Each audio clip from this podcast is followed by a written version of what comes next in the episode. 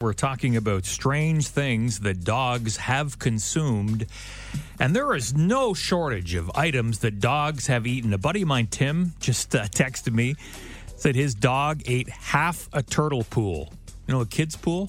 Just half, though. Just half. Probably went, now, you know what? It's not uh, doing it for me. I'm just No. going to leave the other half for later.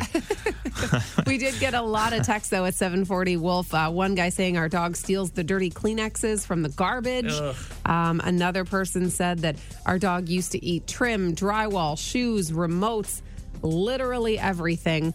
Um, guy said that uh, they have two dogs. One likes to eat rocks. The other one likes dirty socks and Kleenexes.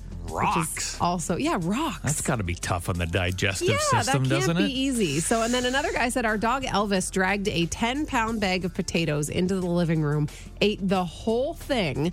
His belly was huge when he was done. He said they weren't home at the time.